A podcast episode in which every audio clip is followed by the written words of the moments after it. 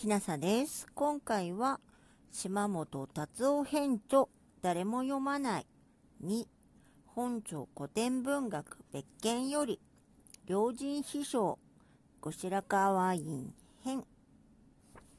後編です。さて、後白河ワインの後書き良人秘書九伝集ですが、巻の1は古より今に至るまで習い伝えたる歌あり、これを神楽、西原、風俗という。神楽は、天照大神の天の岩戸を押し開かせたまいける世に始まり、と和歌直線集の序の形式で始まっています。前巻が残る巻12、後白河院が神楽、西原、風俗、今用など年寄り随能を招びてこれを選ぶゆえんを自ら書き記しております。それは、その昔、十いくつの頃から今に至るまで、今用を好んで怠ることがなかった。父たる春の日は、枝に開き庭に散る花を見、あるいはウグイスの鳴く声、ホトトギスの語らう声にその心を得て、少々たる秋の夜は月をもてあそび、虫の声声に哀れを添え、夏の暑さ、冬の寒さを顧みず、四季につけ折を嫌わず、昼はひねもす歌い暮らし、夜はよもすがら歌い明かさぬことはなかった。たとえ夜が明けても、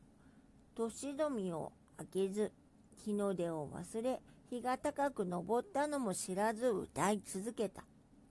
こうして大方は昼夜を分かたず、日を過ごし月を送ったものだった。声の出なくなったことが3度、喉が枯れて湯水も通らなくなったこともあったが、構わず歌い続けた。中略。神田地名、伝承人をはじめ、今日の男、女、ところどころのはしたもの、造詞、絵の口、神崎の遊女、国々の区別の上手は言うまでもなく、今用を歌うもので、私がついて習わなかったものは少ない。中略。鳥羽院が崩御されてしばらくは物騒がしく、あの浅ましい出来事。保元の乱1156年7月、後白河天皇即位の翌年の当時は今用どころでなかった。ところが、保元2年、1157年、後白河天皇は29か30歳。え、保元2年のこと、長い間、音前が歌うのを聞きたいと思っていたが、果たせずにいると新税入道に話したところ、尋ねてみましょう。音前の子が自分のところにいますから、と、木之助清中を使いに出した。おとまいの返事には、長いこと歌わずにいましたから、みんな忘れてしまいました。その上、見苦しい姿をしておりますので、とあって、来たがらなかったが、何度も命じたところ、正月の10日を過ぎてやっと来た。やり戸のうちにいて出てこなかったが、人払いをして二人だけになり、歌談義に時を過ごした。私も歌い、音前にも歌わせて、暁に及んだ。その後、御所に部屋を与え、足柄より始めて、大和田用、古古柳、今用、物用、田歌に至るまで、まだ知らずにいたものを習い、知っていても節の違うものは改めて習い直した。中略。その後、お泊まに十数年支持した後白河院は彼女の死後、習い収めた数々を後世に伝えようと謹慎に伝授しますが、皆一長一短あって容易にかなう人がいなかったそうです。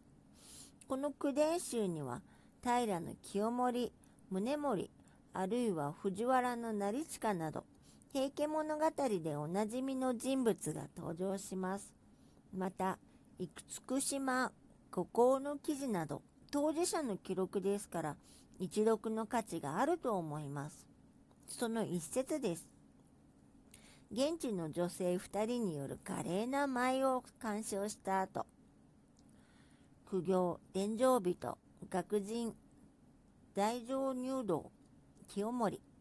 その友人、未だ座を立たぬほどに、まさしき御事て、年寄れる女をぐして人を来たれり、我に迎えていぬ。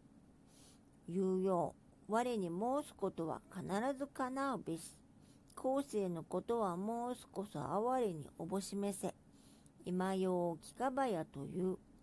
あまりや張りにして、しかも昼なり。出すべき様もなくてあるに、なおたびたび言えば、助方を呼びて、これを歌えという。固まりていたり、なお聞かむと言えば、筋なくてい出す。次第生聞くいかばかり、喜び身よりも余るらん。我らは後世の仏ぞと、確かに聞きつる今日なれば、い出してこれつけよといえど、つけ方あらで、作ることなくて二段終わり日記。心に後世のこと、多年なく申しことを言い入れたりしかば、しむ怒りて、涙抑えがたかりき、大乗入道、この三上は五世を申すを喜ばせたもうよし申されしかば、さらぬだに、移しようのこと意図申さぬ上に、さありしかば、後世を申すを言い入れたりしなり、前世の平家に対する後白河院側の微妙な立場がうかがえます。政治に関わる現世の何事かを願えば、清盛は神様に代わって叶えなければなりません。そうなると清盛は何か大きな代償を要求するでしょう。何しろ、この翌々年には獅子型に事件が起こるのです。厳島五行は、院の出家後の上安4年、1174年のはずですから、院の記載を信じれば、九伝集はすでに完成していました。後に挿入されたものでしょうか。この九伝集の最後は、大方詩を作り、和歌を読み、手を書く友柄は、書き留めつれば、末の世までもくつることなし。声技の悲しきことは、我が身隠れぬる後、ととどまることのなきなり。それゆえに、なからむ後に人を見よとて、未だ世になき今用の口伝を作り置くところなり。花王元年1169年には41、2歳。3月中旬の頃、これらを記し終わりぬ。ようよう選びしかば、初見ほどは覚えず。左兵衛之助、源之助時、自称2年1177年3月23日、滝尻の宿より始めて2年が間に今用サラリン中略、皆習いて社病し終わりぬ、熊野の道より起こる年頃継ぐものなしと思いしに、権現の恩計らいか、家重大なり、他人に異なり伝えたらんにその道なるか。太政大臣諸長、琵琶の譜に作らむとてありしほどにうんぬんとあり、陰崩御の後はこの二人を規範とせよと指示があって終わります。この章、佐々木信綱先生皇帝、両人秘書、新定版岩波文庫に準拠。島本達夫編著誰も読まないに本庁古典文学別件より両人秘書後白河院編でしたもしあなたが聞いていらっしゃるのが夜でしたらよく眠れますようにおやすみなさい。